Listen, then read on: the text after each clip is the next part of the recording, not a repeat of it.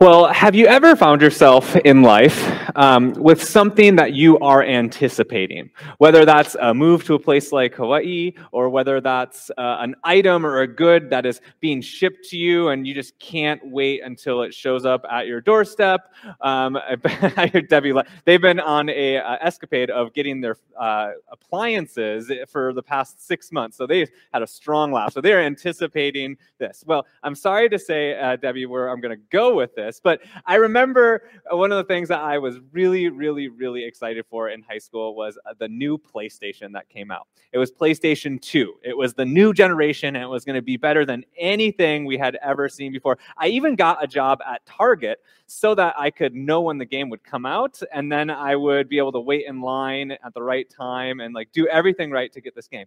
And then I get it installed and I get it going, and you know, sure enough, what happens? I start playing it and I play it, and then it becomes ordinary, right? Right? It becomes ordinary and not too long a time. Or perhaps you drive your car off the lot and you're so excited about this new car. You bring it home and your kids are like, oh, it's a new car. And everyone's really careful in it and they don't spill any crumbs in it and they don't do anything. And then all of a sudden, you know, six months or maybe two weeks down the road, right? And it becomes something you're used to already right? It becomes something that doesn't bring the energy and the joy that you thought it would when it would show up on your doorstep. Although you might like it, it it's just not what you anticipated it to be. Or perhaps it's a move where you came to a place and you thought this was going to be the time when things were going to change, right? Everything was going to get better when I went to Hawaii or I went to California or I got this new promotion at work, only to find yourself in the rhythm and then wishing the next thing would come, right? That the grass is always greener, right? That when you hope for the next thing, sometimes the next thing then becomes the next thing, then becomes the next thing. Well, I think that we as people have a tendency just to do that. Like it's the vacation is better thought about than the vacation that you're on because it's the anticipation that you're hoping for in the future.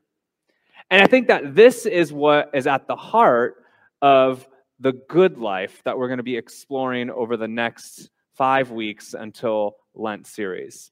The idea that we pursue things in this life and we hope for things that we think are going to give us fulfillment or joy or happiness, only to come to find out not too long after we receive them or we have what we were hoping for that we're longing yet again, that we're hoping for the next thing, the new grass, whatever that might be. The writer of the book that we're going to be following throughout this time, his name is Dr. Derwin Gray, and he's a pastor in Charlotte, North Carolina. But before he was a pastor, he was a football player. In fact, he played for BYU and he was a, an accomplished football player there, and so accomplished that he got into the NFL draft. Everyone's dream, right? To get into the NFL draft and to start playing in the, at the NFL after playing in college. And he said it was only six months into his dream of playing in the NFL that he and his wife were wishing they were back at BYU. Because at BYU, they had community, they had, uh, he had a role of leadership, they saw him as a friend, and he just couldn't understand at the NFL why he couldn't find community. He said he was lonelier than he had ever been there in that place. Only then to find out that his body started kind of, you know, decaying earlier than he had thought. And for an NFL player, that's not a good thing when your knees start giving out, you have hip problems or shoulder injuries. And all the while, he was taking into consideration was this really what he had been longing for his whole life? I know many of athletes, I grew up with hockey players, and that was the thing that they wanted to do in life, period. They wanted to go and they wanted to play in the, uh, in the NHL and they wanted to they worked so hard and if you know anyone who is a professional athlete or of the level even of a you know d1 college athlete you know that they give their life to the sport Day in and day out, they're disciplined and practicing and doing so much. And so my friends, James and Joel, they're, uh, they're twins, and they both went out the route of pursuing what they hoped for. And uh, both of them got into college. Both of them did well. It took a journey. They had to go play like minor league college, which they call juniors. If you know anything about hockey, that's what they call it. And they finally got there. And then by the end of their college career, I would talk to each of them on the phone when I was in Japan or in California, because I was in college earlier than them, uh, because they had spent time in the juniors. And both of them had the, the same mantra I'm ready to be done playing hockey, right? I'm ready to be done because we can give ourselves to something so long and so much that eventually it just you know, doesn't give back what we had longed for with it. And I think each of us can put ourselves at a place in our lives or time that we have done this. Whether it's the moment you put the cap and gown on and you finish the school, or you're finally credentialed, life doesn't get easier, does it? Life doesn't all of a sudden flip a switch and now everything that you long for gives you the fulfillment you're looking for. And you see, I think Jesus knows this about humanity. And Jesus, in his most, most influential sermon that he gives, which is known as the Sermon on the Mount, begins with a road to blessedness or in the Greek could also be translated happiness, fulfillment, wholeness. And so Jesus had just started his ministry, and in the Gospel of Matthew, the crowds are beginning to gather, and he's starting to get some attention, and people are starting to see that this guy is a teacher. And so he goes up on the mountain and he begins with Blessed are. And what is surprising to some is he doesn't begin with, Blessed are those who have done all the right things and followed the Torah. Blessed are those who have kept clean according to the law. Blessed are those who have 401ks worthy of retirement. Blessed are those who went to college and graduated cum laude. Blessed are those who drive a Tesla. Blessed are those who are poor in spirit, he says. Opposite of what all of life tells us we ought to seek, Jesus says, Blessed are the poor in spirit. Not the rich in spirit, not the ones that are always smiling and always happy and always know what they want next. Blessed are the poor in spirit. I wonder how often we remind ourselves as we're hoping for the next thing, as we're looking for the grass to be greener, of these words of Jesus, who begins his most influential sermon with telling us, Blessed are you when you don't have a thing. When you feel like you're not worthy Blessed are the poor in spirit. Well, what does blessed mean after all? What does happiness mean after all? Jesus lives a life of both blessedness and happiness, right? Leads a life of fulfillment. He is the perfect human. And one of the reminders that I like to tell people, especially when they sugarcoat the gospel and they tell you that if you do these things, God will bless you abundantly with lots of money and lots of things and lots of toys, is that that didn't really work out for Jesus or any of the disciples. In fact, if you think that this thing called faith and this good life that you came to hear about a little bit in our sermon series is about what you can do to meet all of the blessedness, like, you know, the promotions, the status, and all of that, well, you're going to be deeply disappointed because Jesus, spoiler alert to Easter, dies on a cross. And guess what? Every single one of the disciples who leads the good life dies, except for one. And it doesn't make any sense to us because we spend our life avoiding hardship and punishment and uh, trying to attain the good life that we see in front of us. But Jesus sets an alternative road for us, not the easy road, but a different one. And in fact, one that makes a lot more sense to the poor and the oppressed and the marginalized. Because many of us don't know what it's like to need all the time, to have what's next, our next meal or our next drink of water, or those things are just taken for granted at some level. But there's something about the need in life that builds resilience and wholeness. I don't know if you've uh, ever gone to a place of a lower income status than yours and wondered to yourself, man, these people are just miserable.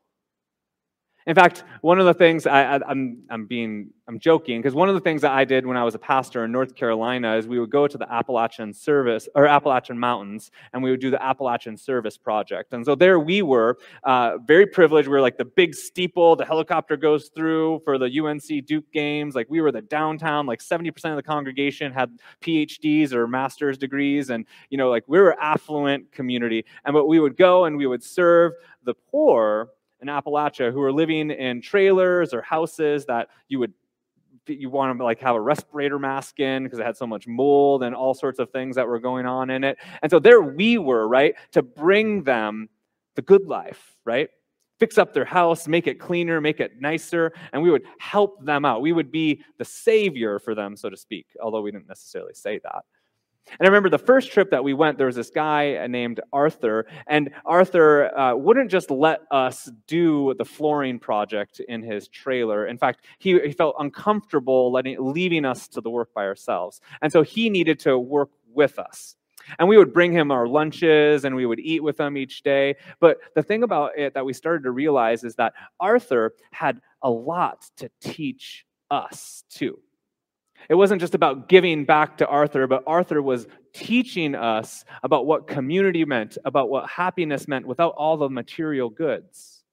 And in the end, he, he decides to throw a party for our little group of 10 high school students and two leaders. And he gets all the things that he can from the local store and he grills out and gets all his favorite foods so that we can enjoy our last day together with Arthur. And one of the last things you do within uh, the Appalachian Service Project, each year we would do it, is we would sit in a giant circle and we say, What impacted us the most? And for some of them, it was, Oh, the work that we did.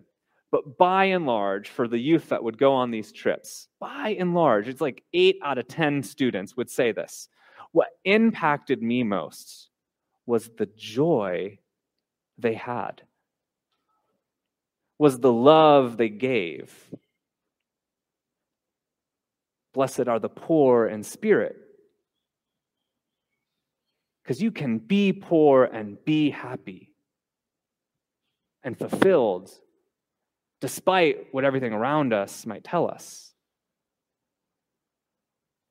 And in fact, it's not just about material poverty that Jesus is after, but Jesus is after poverty in general. The Gospel of Luke uses blessed are the poor, and it's very, very much associated with money. Blessed are the poor economically.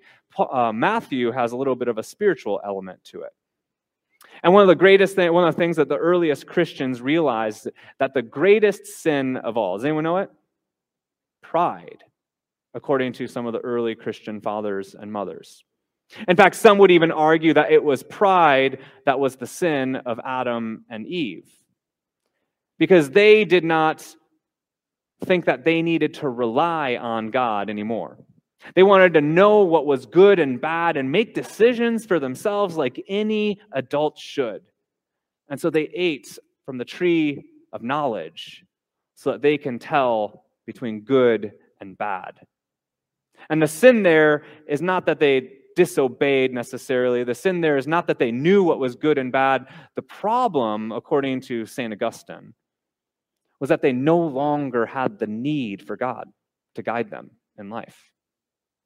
And so he uses the analogy of kind of like our trajectory of where we look to get guidance was to God. and then now turned inward, he would say, bent inward, where it's only on us to determine our future and our fate. So the sin, according to Augustine, is man, humanity, he would say man, but man's turn within oneself to see God or direction or where we will go.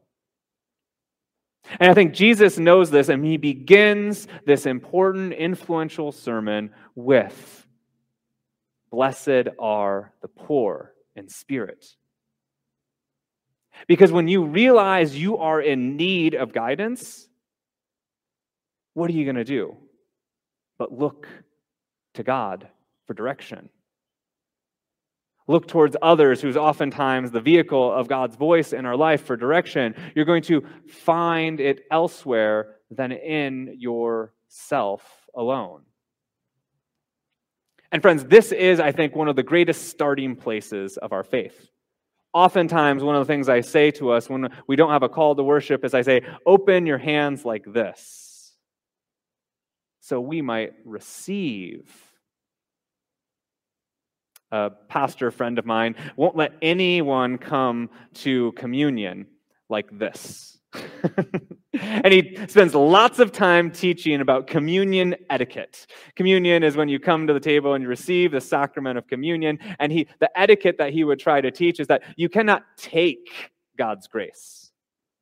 It is not yours to grab and to attain on your own. And so we don't come and we grab the bread like Neanderthals, right? But instead we receive that the only way to find God is not by taking God, but by receiving from God. And for him, utterly important to the practice of receiving communion is this a posture of openness and waiting on God to come. And as we look through our journey of the good life, the first step, friends, is a posture like this. Because we try all our might, and I know many of you are very accomplished in your professions and your lives and all that you do, and many of us are raising our kids in hopes to do the same. And, and, are we reminding ourselves and our youth and our children that life's fullest happiness doesn't come from the things we achieve and we gain. But life's fullest happiness comes from what we can receive. Blessed are the humble in spirit. Blessed are the poor who recognize their need for God and God's direction in their lives. So if you hear the good life and you think, I have all the answers to tell you what to do next, that would be me telling you I was God and knew the trajectory of your life.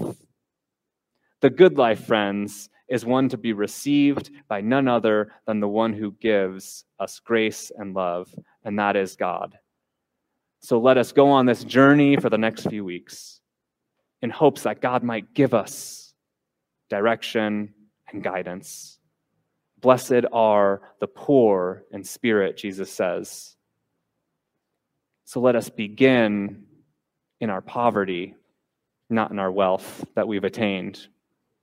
I invite you to pray with me.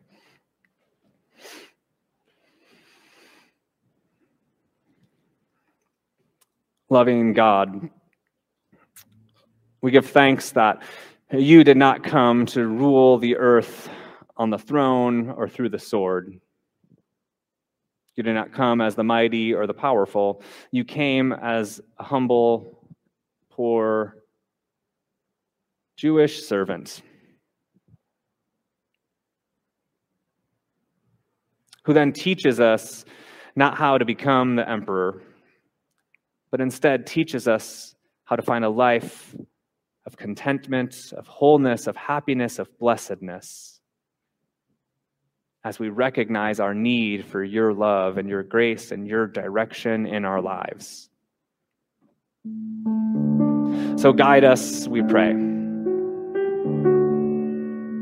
to find the good life, life of wholeness and happiness.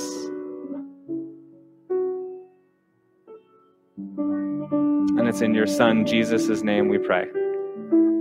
Amen.